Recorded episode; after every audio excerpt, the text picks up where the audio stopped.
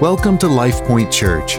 Our mission is to glorify God and make gospel driven disciples by engaging people in the unexpected joy of a life more and more dependent on Jesus. 1 Thessalonians chapter 1 verses 1 through 4. Paul, Silvanus and Timothy to the church of the Thessalonians in God the Father and the Lord Jesus Christ. Grace to you and peace. We give thanks to God always for all of you, constantly mentioning you in our prayers, remembering before our God and Father your work of faith and labor of love and steadfastness of hope in our Lord Jesus Christ. For we know, brothers loved by God, that He has chosen you.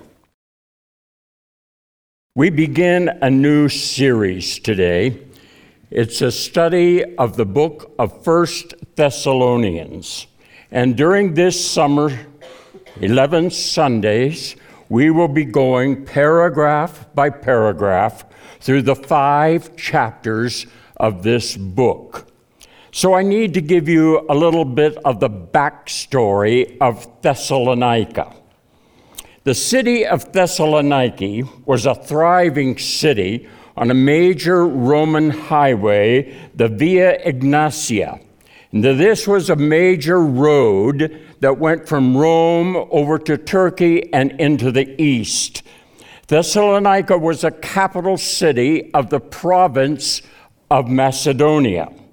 It had a statue and a temple of Caesar Augustus, and emperor worship had already started occurring in the city by the time Paul visited this city on his second missionary journey.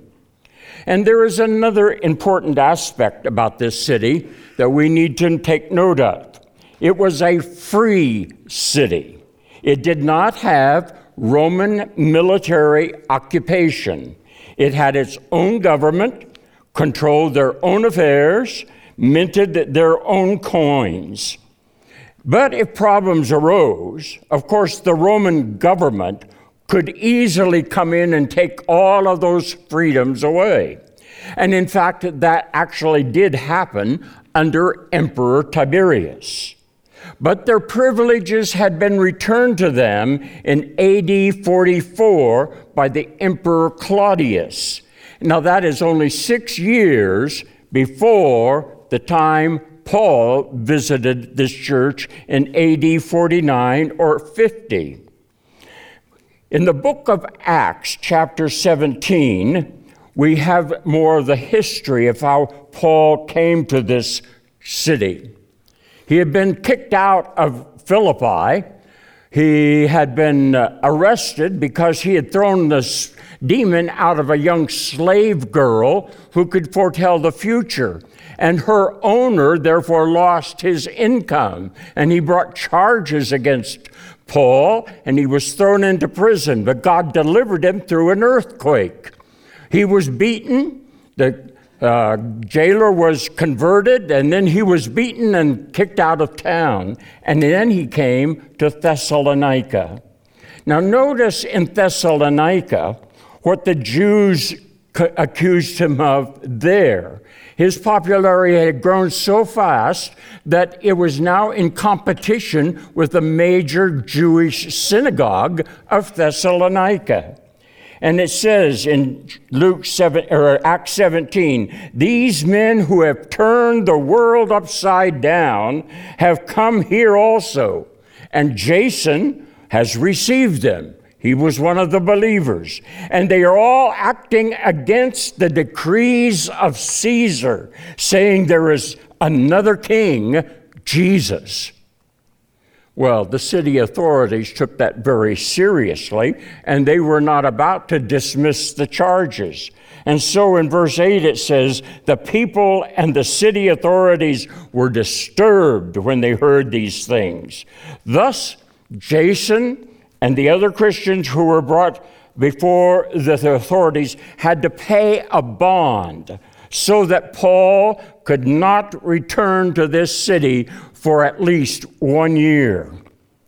The tensions in the city were high, especially against someone who would challenge the authority of Caesar. They had lost their free status before, and now every someone is acting against Caesar's decrees and saying there is another king. And there is not only this tension that remained in the city of Thessalonica, but Paul now had to leave them, but he had only been there for three weeks. And he had not been able to instruct them and teach them in their new Christian faith. And so Paul and Silvanus and Timothy were forced to flee the city after less than a month of teaching in this young church. Paul was very concerned about the spiritual health of these new believers but he couldn't return to the city. So Paul sent Timothy back to Thessalonica to see how they were doing and bring him back a report. And we'll see more of that uh, in later studies in this book. But while Timothy, while he was waiting for Timothy to return to him, Paul went on down to Athens and then he went over to Corinth. And it was in Corinth that Timothy finally caught up with him and gave him his report. Immediately, Paul writes this first letter to the Thessalonian church. And it's based on this report that he had, writ- he had received from Timothy. By the way, this is the first letter that Paul wrote to any church in the New Testament. The church in Thessalonica, as you can see, was started, founded in an atmosphere of hostility and even violent opposition. After only three weeks of proclaiming the gospel in Thessalonica, Paul and Silas and Timothy had to flee in the dark of night because of the opposition of the Jewish leaders of that city. Yet, this young church survived and even thrived in this kind of hostile environment. And I think that is why the study of this book is so important for us today in the 21st century. Have you noticed that in our American culture, it's not so friendly anymore to the Christian faith. On many fronts, the Christian faith is opposed and even ridiculed. George Yancey is a sociologist at Baylor University, and in his book, he, So Many Christians, So Few Lions, he says that we are clearly living in a post Christian society where Christian faith is no longer automatically respected. In fact, his research shows that 32%, that's about a third of all Americans, feel some level of animosity towards conservative Christians. And so, as Christians living in this hostile, growing hostile environment, we should be asking ourselves how should we then live in the midst of this hostility? And I think that's why this book is so important for us today, because it gives us some wise and practical advice on how to thrive in a hostile environment. This study of the five chapters of Thessalonians will emphasize for us how to live blameless in holiness and confident in hope in the midst of hostility. That's the theme that we'll see throughout this series. Now, in order to help us dig deeper into the message of 1 Thessalonians, we have prepared a study guide booklet for each of you during these 11 weeks of our study. And I hope that you received a copy of this as you came in today. If you didn't get it, you can get one at the welcome desk on your way out. We have one, a copy for every one of you. And we hope that you will take this. It was prepared by the students in the training disciple uh, training module that I taught this last trimester on how to interpret the Bible. And each member of this class prepared questions on, how, on their assigned task. And they have prepared those, and you'll find those in the study booklet. Each page has the text and their questions, and then it has room where you can take notes during the sermon each Sunday.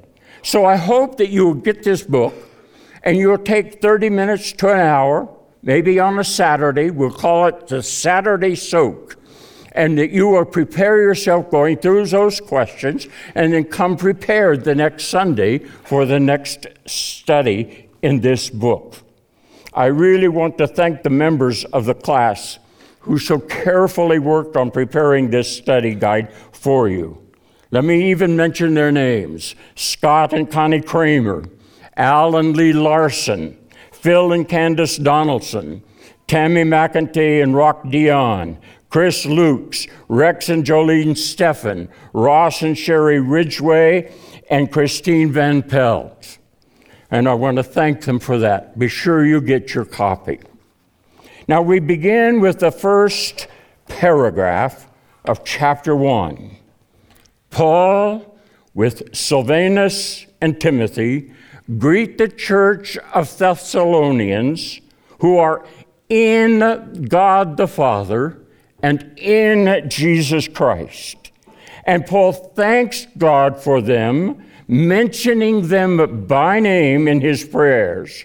And he prays because he remembers the quality of their new life in Christ.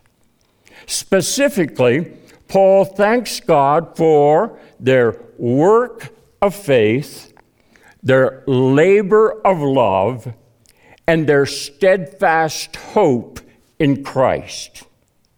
Now, these are three essential qualities of the Christian life your work produced by faith, your labor prompted by love, and your endurance inspired by hope in our Lord Jesus Christ. These are give a very comprehensive view, if you will, of Christianity. So much so that even John Calvin said, in, in commenting on this, that they give a brief definition of true Christianity. And by focusing on these essential qualities of the Christian life, Paul is taking measure of the spiritual health of the disciples in Thessalonica. How do you take the measure of a church? Let me just take a little bit to show you how we here at Life Point measure the spiritual status of our church. It begins with our mission. Life Point exists to glorify God and make gospel driven disciples by engaging people in the unexpected joy of a life more and more dependent on Jesus. That's what we focus on. That's where we're going. That's what we're driving for. We seek to glorify God by making disciples. We need to have that clearly in mind. Now, we have strategies in place to move us forward in achieving this goal. We are reaching out to our neighbors and to the world, inviting people to become disciples of Christ. We have life groups. We've talked about them, training modules. We have ministries for men and women and youth and children. We engage in meaningful worship and prayer with hymns of praise and thanksgiving. We care for those in prison, shut ins, widows, and those who are hurting in many ways. We mentor qualified people to become leaders of the church and its ministries. We have ministries like VBS, we heard about. We have a new coffee bar in the foyer. We have sharing the love. We have a prayer list of more than 86 people praying for you. But these are all programs and projects that help move us toward our goal. And it must be very clear to us this morning that these are just means to the end. They are not the goal. The goal of our mission and strategies is gospel driven disciples of Jesus Christ who become more and more like Him in their life. So, how do we take the measure of our church? Disciples are apprentices of Jesus. And they're doing three things, as we can see. They are learning how to think like Jesus, and how to act like Jesus, and how to become like Jesus. Therefore, our church must be measured by the quality of the disciples we are making. Healthy disciples grow in these three areas they think like Jesus, they act like Jesus, and they become like Jesus. Their lives are transformed into the likeness of Christ for the glory of God. What I want you to see this morning is how closely those three qualities that we use to measure disciples sync up very closely with the three measures that Paul has mentioned here in 1 Thessalonians verse 3. These are the qualities that Paul remembered about the Thessalonians when he prayed and thanked God for them. He remembered their work of faith. And that requires thinking and living like Jesus. He remembered their labor of love, which is acting like Jesus he mentions their perseverance in hope, which motivates us to change to become like Jesus. Now, you can go online if you'd like to our website, and you can get more information and see key questions to follow up on these three areas. Take them seriously. There are questions there that help you think about how do you measure up in these areas of your life. So let's take just a moment and look at these three areas. The work of faith.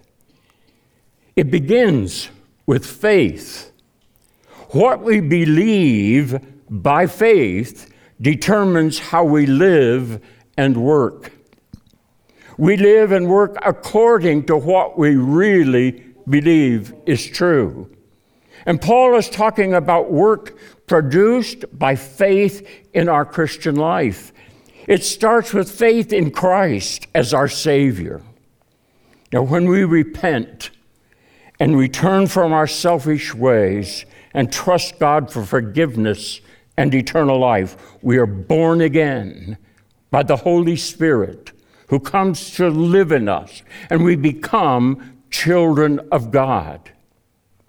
And when we have this kind of faith, it changes the way we live. This kind of true faith will necessarily work itself out in the way we live for Christ and work in His kingdom. And I say necessarily because faith that does not work itself out in the way we live is not true faith.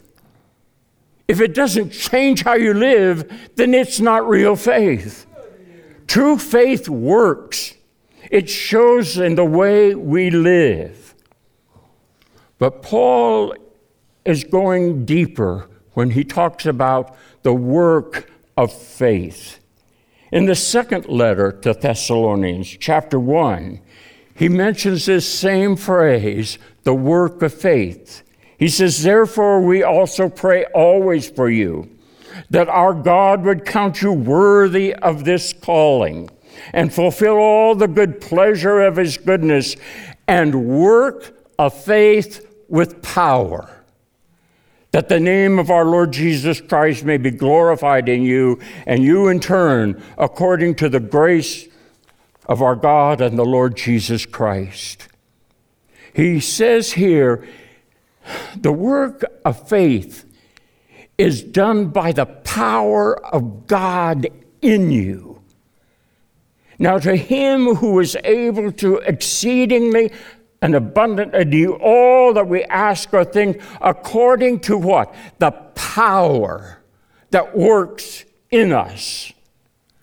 To this end, I also labor, striving according to his working, which works in me mightily. Colossians chapter 1. You see, works of faith are the things we do for him by his power that is working in us. So that it is no longer our works, but his works through us.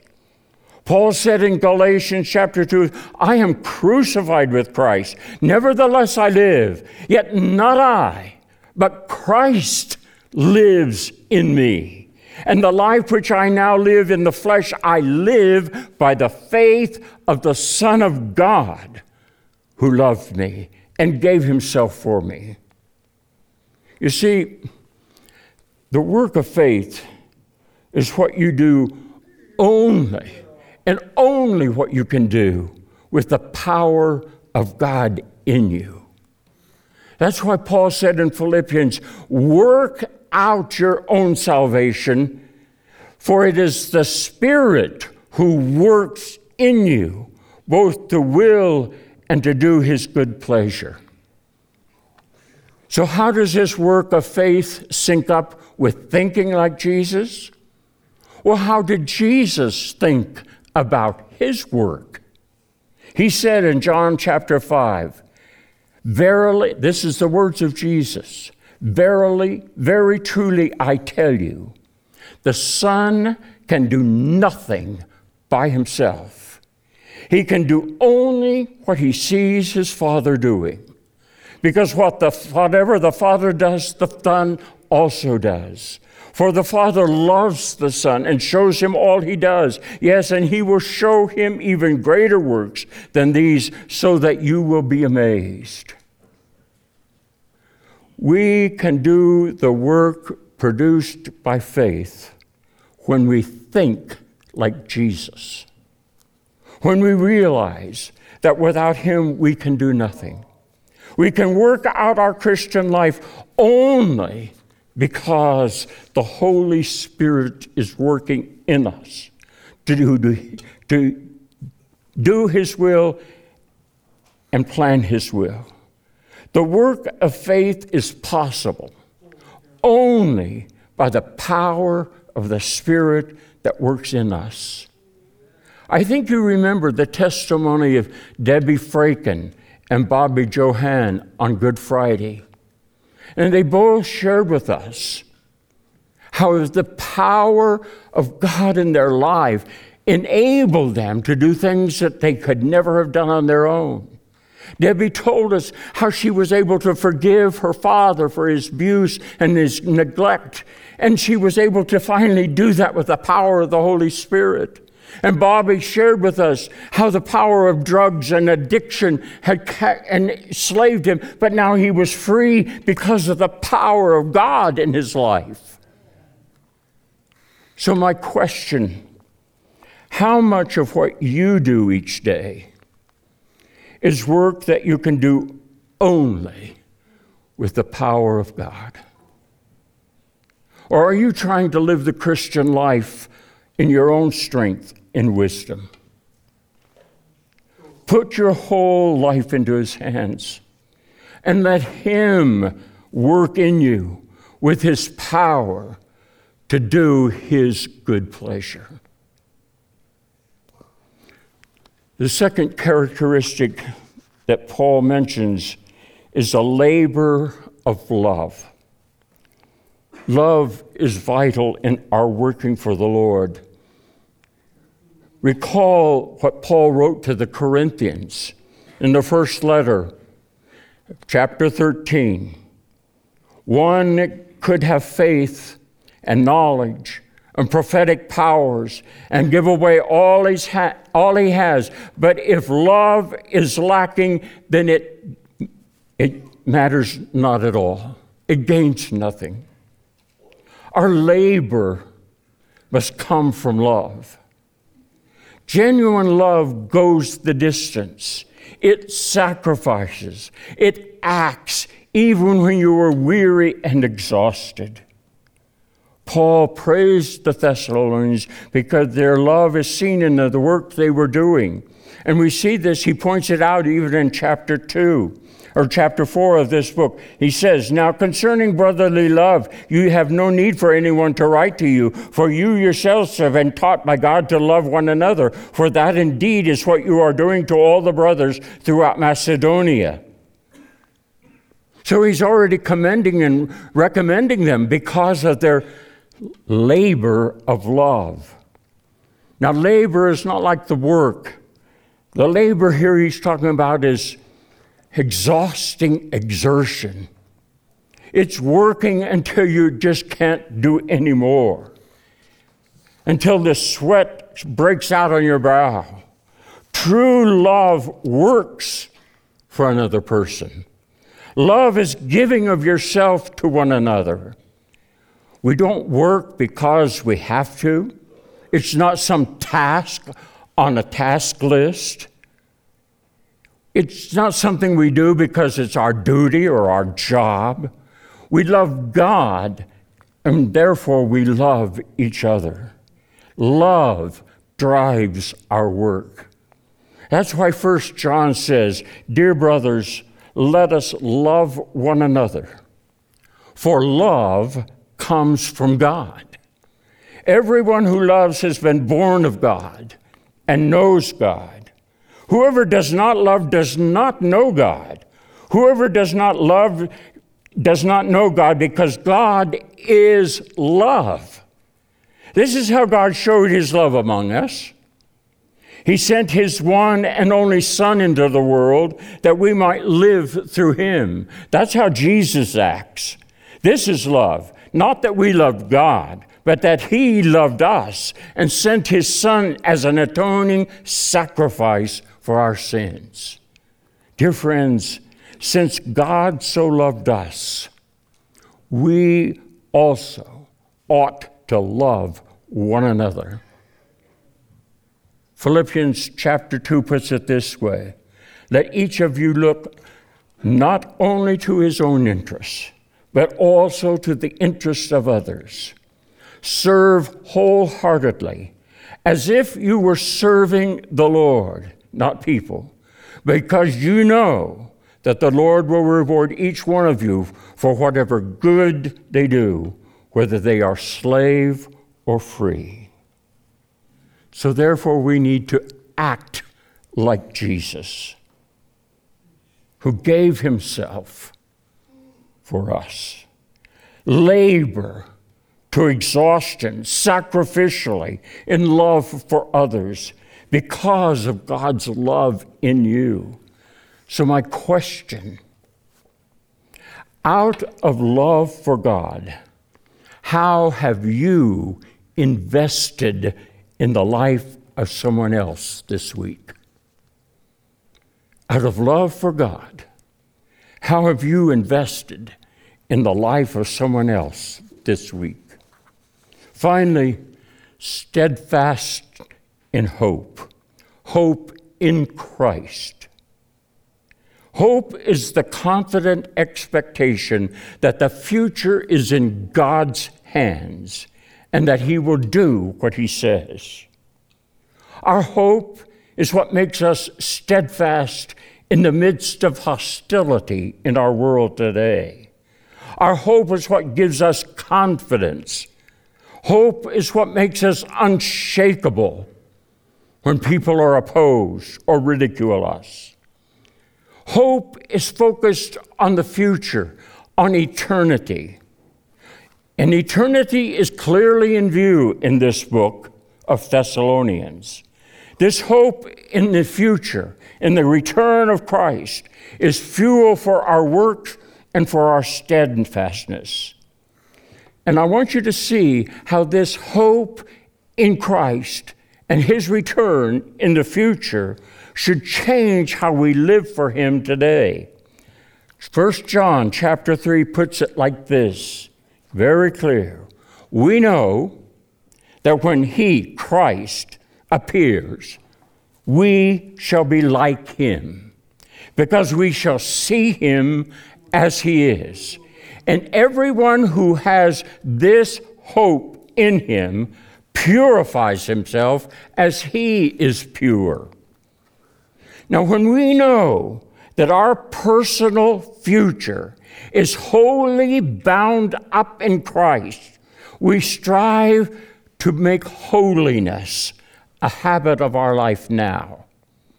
That is, a healthy disciple is one that is becoming like Jesus and who displays the virtues of Christ in his life. He puts off the selfish sins of the flesh and he puts on the fruit of the Spirit, which is love and joy and peace, forbearance, kindness, goodness, faithfulness, gentleness, and self control. Hope in Jesus changes us. Why? Because someday we will be like Jesus.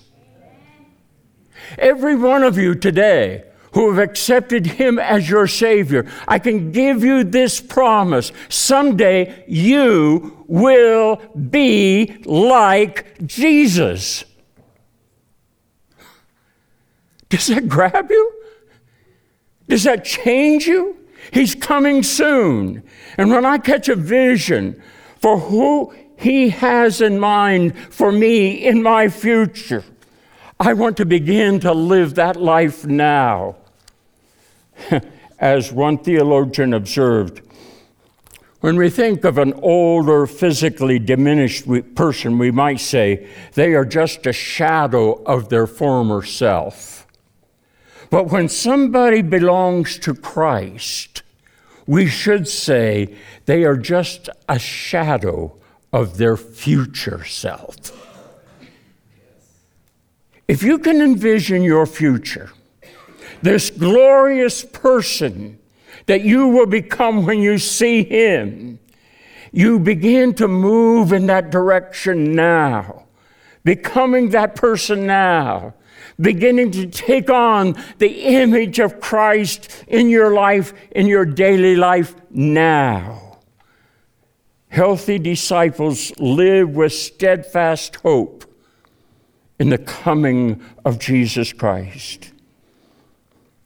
But as most people know, this world lives for this life alone.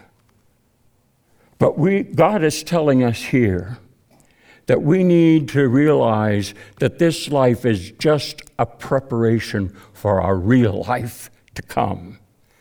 This life is not our destination. This life is a preparation for life to come. And when we treat this life as if this is all there is, then we will lose our sense of destiny. We'll lose our faith. We'll lose our love. We'll lose our hope. And we become dis- dissatisfied and disappointed. And so I ask you this question How are you preparing yourself right now for that great face to face meeting with Jesus? What sinful habits are you killing off in your life today? What fruits of the Spirit are you developing in your life today? How are you becoming like Jesus. Because you will see him face to face soon, and you will become like him. So I encourage you, draw close to him now. Abide in him daily, and he will change you from the inside out. Faith, hope, and love. These are the evidences of the regeneration work of the Holy Spirit in your life. This is what gives proof that you have been born again. They completely reorient your life and give you new direction. As we learn to think like Jesus and act like Jesus and become like Jesus, we can measure our spiritual health according to God's words. God's word. These measures of a healthy disciple are more important than you may realize. Because Paul ends this text by saying, I know that you have been chosen by God. And he addresses them as the church that is in God the Father and Jesus Christ. How can he say, I know that you belong to God? I thought only God could know the hearts of people. He can say that because of the evidences of change in their life, their work of love, and their, their work of faith, and their labor of love, and their steadfast hope. That's what gives proof that you belong to God. I'm going to put on the screen the three questions that I've asked during this time. And let's take just a moment to think about them. Come to the cross and examine your own life. How is the work of faith in you? How is the labor of love? How is your hope steadfast? How much of work I do each day is work that only can be done with the power of God. As we bow before the cross, ask yourself, out of love for God, how have I invested in the life of someone else this week? Jesus rose from the dead and he ascended into heaven, but he's coming again someday soon. So ask yourself, how am I preparing myself right now for that great face to face meeting with Jesus someday soon? Jesus, our Savior, how much you loved us. And now we belong to you. And Father, we want that our life would manifest the, the power of God in us by the way we live and think, by the love we show to others, our neighbors, and those who are dying in sin around the world. Father, we live in firm anticipation of your coming again. So, Lord, help us each day to become more like you in love, in faith, in purity, in hope. And we pray this in Jesus' name. Amen. That concludes LifePoint Church's podcast. For more information about our church, visit sharethelife.org.